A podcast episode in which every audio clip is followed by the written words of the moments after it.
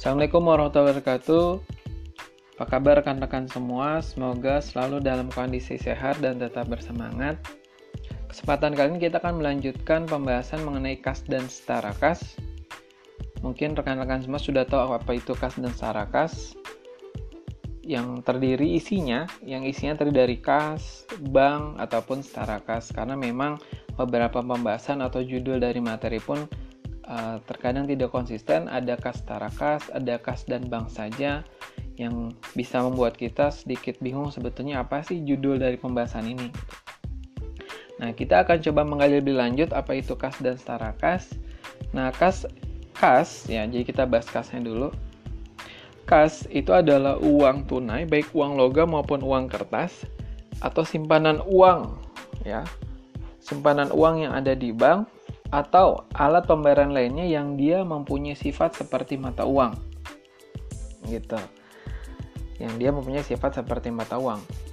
Uh, adapun yang yang uh, apa namanya uh,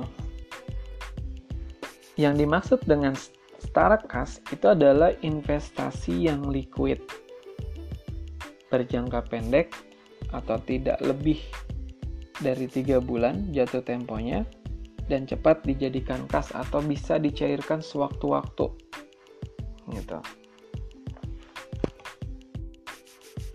Nah, sedangkan yang tidak termasuk dalam kas dan setara kas itu adalah satu deposito yang jatuh temponya lebih dari tiga bulan.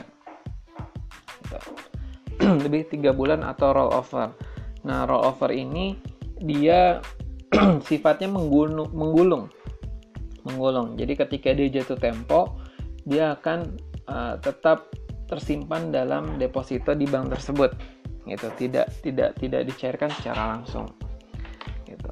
Yang kedua perangko atau materai. Nah sering kali perusahaan itu dia mempunyai atau menyimpan perangko atau materai untuk melakukan transaksi. Misalkan untuk dicantumkan dalam kwitansi dalam tagihan gitu nah uh, ada bisa jumlahnya itu mencapai jutaan gitu karena untuk stok atau untuk uh, persediaan lah ya. Nah dalam hal ini itu tidak bisa dimasukkan ke dalam setara kas, gitu kan? Tidak masuk ke dalam setara kas. Kenapa? Karena memang ya secara prinsipnya perangko dan materai itu bukan sebagai alat pembayaran. Nah, yang ketiga uh, yang tidak termasuk dalam uh, setara kas, kas dan setara kas itu adalah kasbon atau uang muka. Nah, kasbon itu merupakan bukti penerimaan uang muka dari pegawai dan tidak dapat digolongkan ke dalam kas. Ya jelas saja karena ketika memang dia sudah uh, apa namanya uh, berpindah gitu kan. Ini kan ada dua nih, ada kasbon. Kalau kasbon kan secara nggak langsung perusahaan atau si kasir memberikan pinjaman kepada uh, pegawai. Nah itu sudah tidak bisa dicatat sebagai kas dan setara kas. Atau misalkan ketika si kasir sudah memberikan uh, uang muka kepada pegawai untuk membeli sesuatu, nah itu pun tidak bisa dicatat sebagai kas dan setara kas karena secara fisikly itu sudah berpindah dan akun yang nantinya dicatat pun sudah sudah berbeda gitu. Nah, yang terakhir itu yang tidak termasuk uh, kas dan setara kas itu adalah cek mundur dan cek kosong.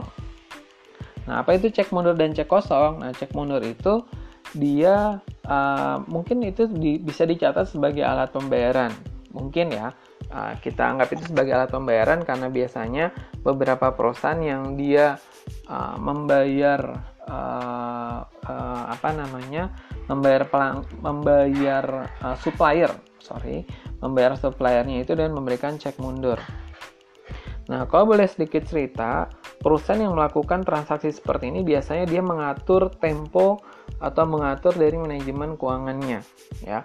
Misalkan ceritanya seperti ini, ada satu perusahaan dia melakukan pembelian bahan baku kepada supplier. Nah, ketika dia ditagihkan oleh supplier tersebut, nah dia akan melakukan pembayaran dengan memberikan cek mundur. Gitu. Nah, misalkan dia ditagih di tanggal 10 senilai 10 juta lah ya. Tanggal 10 dia nilai 10 juta. Nah pada saat itu bisa jadi si perusahaan belum mempunyai uang sebesar itu atau tidak mempunyai uang sebesar itu gitu ya.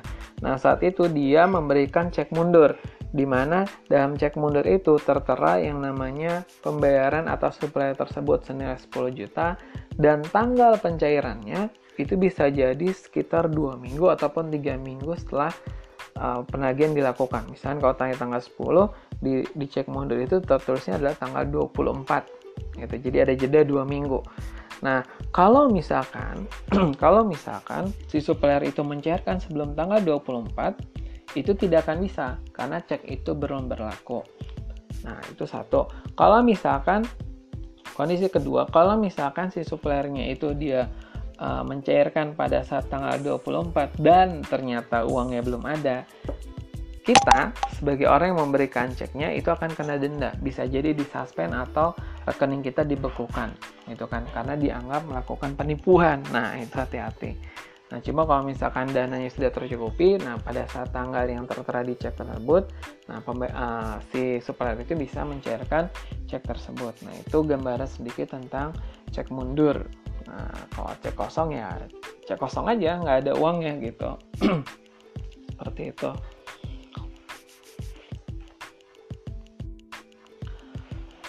Jadi memang uh, kalau tadi kita bicara peng, apa namanya manajemen manajemen uh, anggaplah kas ya manajemen kas. Nah kita pun harus melakukan pengendalian. Nah pengendalian pengendalian uh, untuk kas dan bank ini ini kita bisa bagi menjadi beberapa tahap nah uh, satu uh, itu adanya pemisahan tugas antara pihak yang mengotorisasi yang mengelola dan mencatat dan pembayar. Nah, ini kalau kalau nanti rekan-rekan sampai kepada materi uh, apa namanya internal control, kalau saya membaginya menjadi tiga bagian. Jadi uh, pengendalian yang baik itu adalah ketika fungsi antara maker, checker, dan approval itu dilakukan oleh orang yang berbeda. Apa? Maker, checker, dan approval. Nah, contohnya apa, Pak? Contohnya misalkan uh, ketika ada uh, apa namanya? ada kita melakukan uh, pembayaran lah ya. Pembayaran atau prosedur untuk kas dan bank keluar. Nah, antara pihak yang membuat itu kan maker gitu kan. Membuat apa? Membuat pengajuan atas pembayaran gitu kan.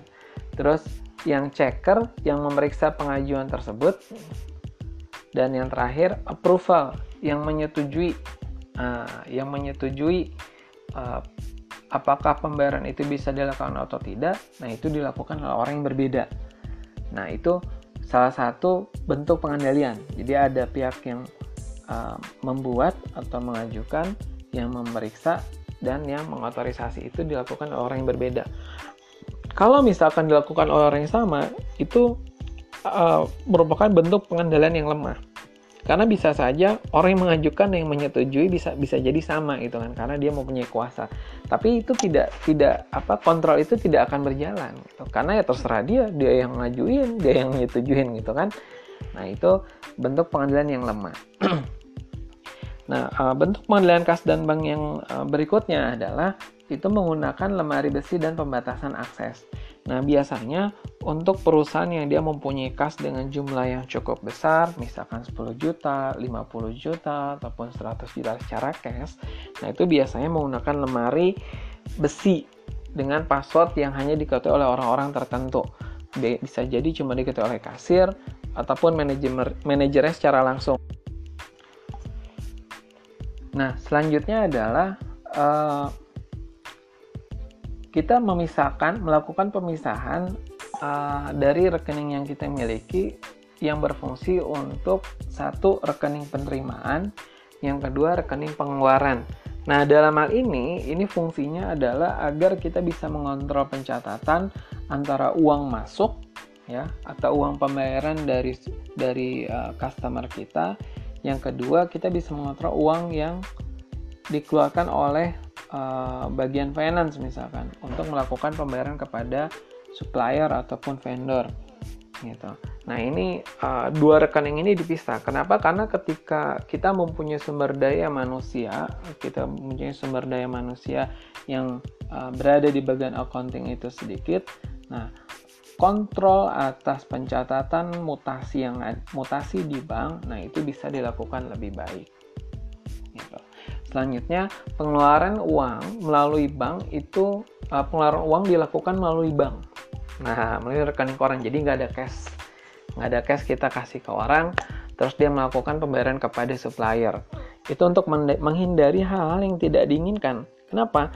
Karena uh, ada istilahnya dalam kas itu namanya lapping gitu lapping uh, ini untuk penerimaan lah ya nggak apa-apa ya uh, pengeluaran oh enggak sorry ini pengeluaran kalau pengeluaran uang melalui bank itu misalkan kita melakukan pembayaran uh, dengan dititipkan kepada salah satu uh, staff kita nah bisa jadi staff kita itu melakukan penyelewengan nah penyelewengan yang yang apa namanya uh, uang tersebut kita maksudkan untuk melakukan pembayaran, tapi ternyata digunakan oleh orang tersebut untuk kepentingan pribadi.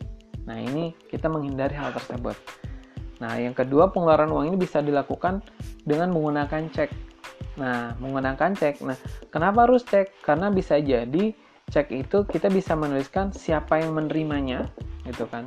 Dan yang kedua kita punya kontrol. Jadi kalau di buku cek itu kita ada ada bagian yang tidak disobek. Nah, itu kita bisa tuliskan di situ keterangan tanggal berapa, jumlahnya berapa untuk pembayaran apa. Nah, itu sebagai kontrol untuk pencatatan juga. Gitu.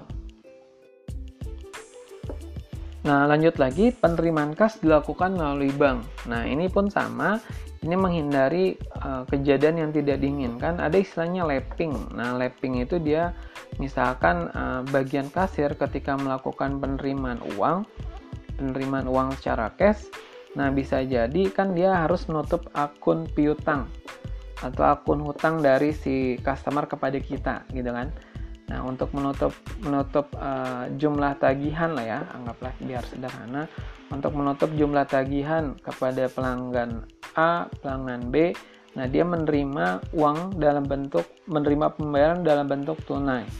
Nah, uh, ada satu kondisi di mana dia bisa menerima pembayaran tersebut tapi tidak melakukan penutupan tagihan. Jadi seolah-olah masih ada tagihan kepada pelanggan A.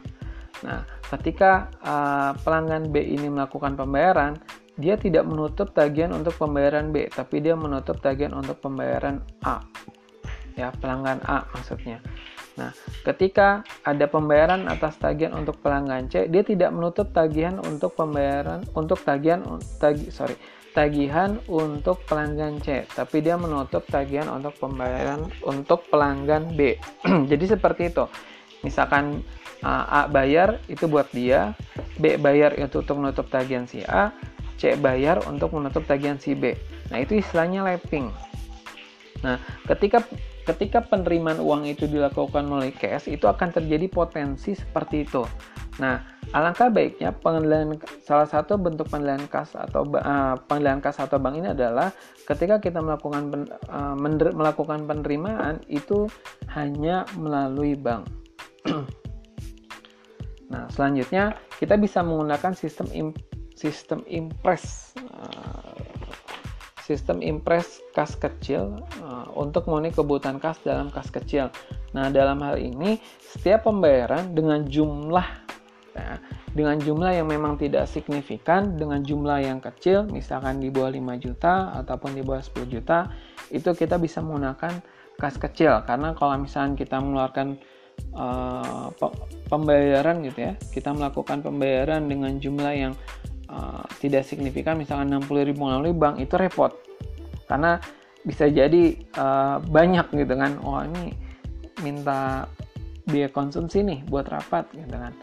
Wah oh, bentar saya transfer. Nah, atau misalkan ini saya minta pembayaran nih untuk beli bensin misalkan. Oh bentar saya transfer. Nah itu repot gitu Nah, biasanya perusahaan akan memisahkan ketika jumlah pembayaran di bawah nominal tertentu, itu kan tergantung standar kecil besarnya. Nah, itu dilakukan dengan menggunakan kas kecil. Nah, selanjutnya uh, bentuk pengendalian yang bisa dilakukan untuk kas dan bank itu adalah dengan melakukan rekonsiliasi antara pencatatan perusahaan dengan rekening koran di bank. Nah, nanti kita akan bahas lebih lanjut nih. Cuma kurang lebihnya adalah sering kali antara saldo yang ada gitu ya. Saldo bank yang ada di perusahaan dengan saldo bank yang ada di rekening koran gitu kan. Nah, itu ada perbedaan. Kok bisa beda? Ya beda. Nah, nanti kita akan bahas. Nah, biasanya sebagai bentuk pengadilan itu kita melakukan rekonsiliasi antara pencatatan perusahaan dengan rekon dengan rekening koran yang ada di bank. Baik, sampai di sini dulu. Silahkan barangkali ada yang ditanyakan.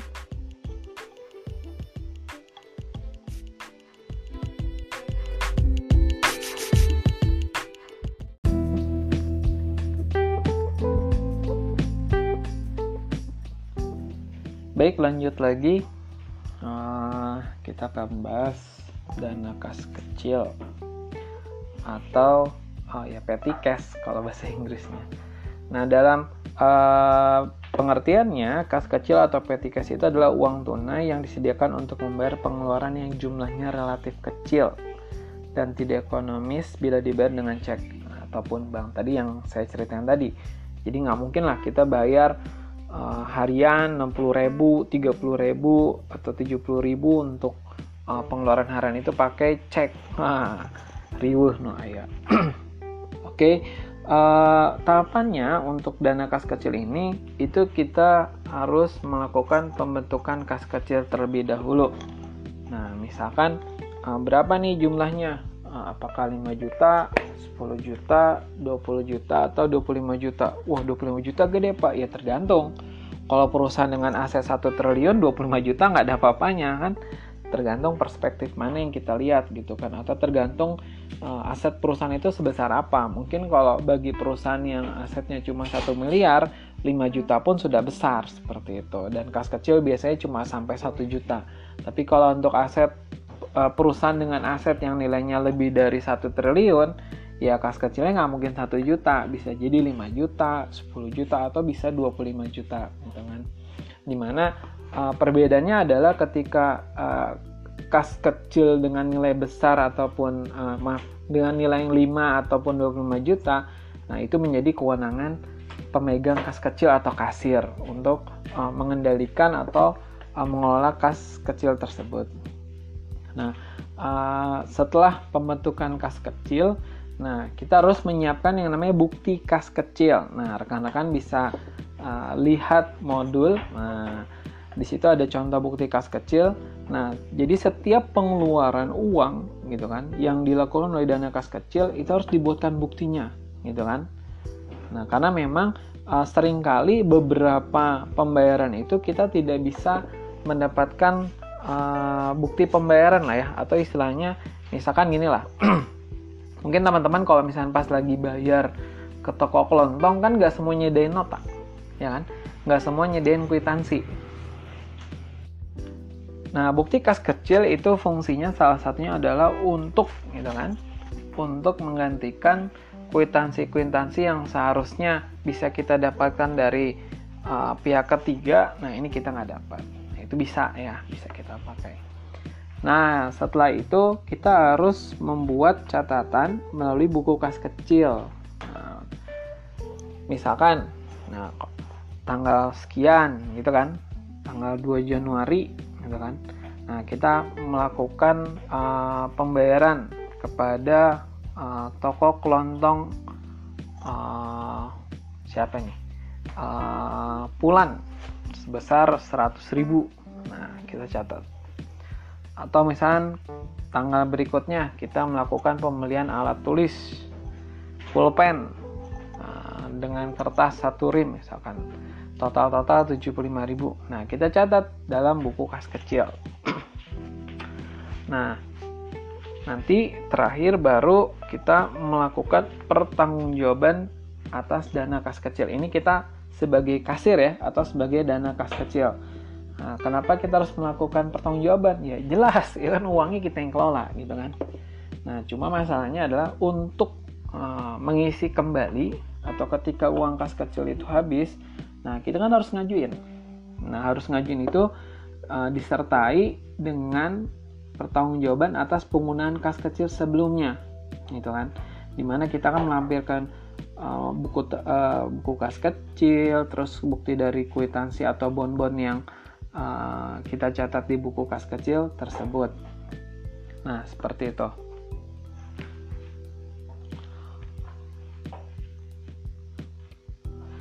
Nah, uh, ini kita masih bicara kas. Nah, uh, untuk pengendalian kas biasanya dipisahkan menjadi kas kecil ataupun kas besar. Nah, dalam hal ini kas kecil itu adalah kas dengan pengeluaran jumlah yang mungkin di uh, apa namanya di bawah nominal tertentu, gitu kan. Anggaplah kita tulis 5 juta, gitu kan. Adapun kas besar itu uh, pengeluaran dengan nominal di atas kas kecil, gitu.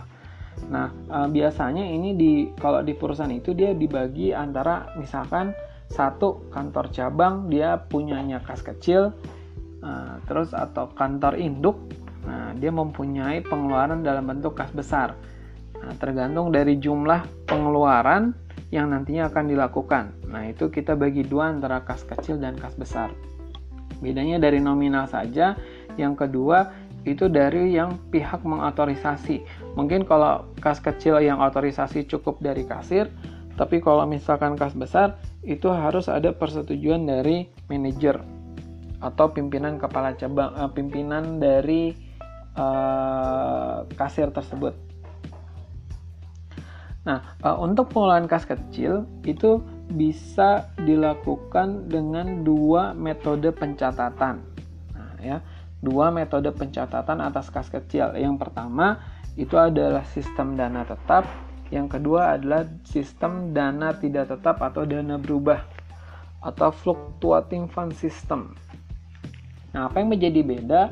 Nah, yang menjadi beda itu adalah dari sisi pencatatannya. Nah, rekan-rekan bisa sambil melihat slide yang telah saya bagikan ataupun yang ada di dalam modul Nah, perbedaan dalam pencatatan atas petty cash antara impress fund system atau sistem dana tetap dengan fluctuating fund system adalah satu pada saat pembentukan kas kecil. Nah, dua dua metode ini tetap mencatat. Nah, ini uh, kas kecil pada bank, ya kan? Kas kecil pada bank atau kas kecil sebentar kas kecil ya kas kecil pada bank. Nah uh, kondisi kedua ketika pengeluaran dengan dana kas kecil pada impress fund system itu dia tidak mencatat jurnal. Ya tidak mencatat jurnal tapi tetap melakukan penyimpanan. Penyimpanan dari pengeluaran tersebut gitu. Tetap menyimpan bukti-bukti dari uh, pengeluaran tersebut mohon maaf Nah, sedangkan dalam fluctuating fund system, ketika ada pengeluaran dengan dana kas kecil, itu langsung dicatat. Misalkan untuk biaya transportasi, nah kita catatlah transportasi pada kas kecil. Atau kita beli pulpen, kita catatlah alat tulis pada kas kecil. Atau kita uh, ke salah satu jasa pengiriman, gitu kan, kita tulis pengiriman pada kas kecil. Nah, selanjutnya uh, itu pada saat pengisian kas kecil. Nah, pada impress fund system barulah kita catat biaya-biaya tersebut. Misalkan ada biaya transportasi, biaya alat tulis, biaya pengiriman. Nah, uh, kita tulis transaksi tersebut pada jurnal biaya transportasi, biaya alat tulis, biaya pengiriman pada bank. Gitu. Jadi langsung diisi dan jumlahnya tidak berubah, gitu kan. Nah, yang uh, kalau pengisian kas kecil pada fluctuating fund system, nah itu cukup kita catat kas kecil pada bank. Nah, kas kecil berapa jumlahnya gitu kan yang diisi oleh uh, kasir. Nah, kita catat kas kecil pada bank. nah, uh, lanjut lagi. Nah, uh, yang sering kali uh, perusahaan itu dia mempunyai perbedaan nilai yang tercatat atas bank yang ada di perusahaan dengan rekening koran. Nah, dalam hal ini kita bisa melakukan rekonsiliasi bank. rekonsiliasi bank ini ini adalah suatu prosedur pengendalian terhadap kas di bank. Nah, suatu prosedur pengendalian terhadap kas di bank dengan membandingkan catatan akuntansi kas menurut perusahaan dan catatan kas menurut bank. Saya sliver nih, barangkali teman-teman sliver nih ya. Cuma simpelnya gini. Jadi rekonsiliasi bank ini itu untuk mencocokkan saldo bank yang ada di perusahaan dengan yang ada di rekening koran, simpelnya gitu loh. Nah, tujuannya apa? Tujuannya satu untuk menentukan saldo bank yang seharusnya disajikan dalam laporan menentukan saldo bank yang seharusnya disajikan dalam laporan keuangan. Yang kedua, mengamankan kekayaan perusahaan dan mendeteksi adanya penyalahgunaan bank. Nah, uh, mungkin rekan-rekan masih berpikir, "Yoh, kan tinggal catat aja, Pak." gitu kan. Nah, iya, tapi sering kali ada beberapa perbedaan uh, atau beberapa kejadian yang menyebabkan uh, perbedaan gitu. Nah, apa saja? Nah, sebentar. Nah, apa saja yang menyebabkan perbedaan tersebut gitu kan? Satu, adanya perbedaan waktu pengakuan. Nah, yang kedua bisa jadi error atau ada salah catat yang dilakukan oleh bagian accounting. Nah, nah kita bisa lihat dalam tabel satu perbedaan waktu pengakuan. Nah, uh, ada yang pertama itu ada setoran dalam perjalanan. Nah, setoran dalam perjalanan ini ada kejadian di mana perusahaan menerima pembayaran gitu kan dalam bentuk dalam bentuk uh, setoran gitu kan. Tapi di sisi di sisi bank itu belum menerima. Gitu kan. Ini biasanya terjadi karena clearing. Jadi kalau clearing itu dia ada jeda waktu 1 sampai 3 hari misalkan. Nah, ini di sisi di sisi perusahaan dia udah catat karena ada konfirmasi dari dari pelanggan gitu kan. Nah, tapi dari sisi bank dia belum terima. Gitu. Nah, yang kedua itu adalah cek dalam perjalanan. Nah, misalkan perusahaan melakukan pembayaran dengan mengeluarkan cek gitu kan. Di satu sisi, nah, kita sudah mencatat nih ada pengeluaran bank gitu kan. Ada pengeluaran bank, tapi di sisi banknya, di sisi bank itu dia berang, bisa jadi dia belum mencatat gitu kan. Karena memang posisinya dia belum dicairkan si ceknya. Jadi cek dalam perjalanan. Nah makanya dari dalam melakukan rekonsiliasi bank ini untuk cek dalam perjalanan maka saldo bank itu kita kurangi gitu.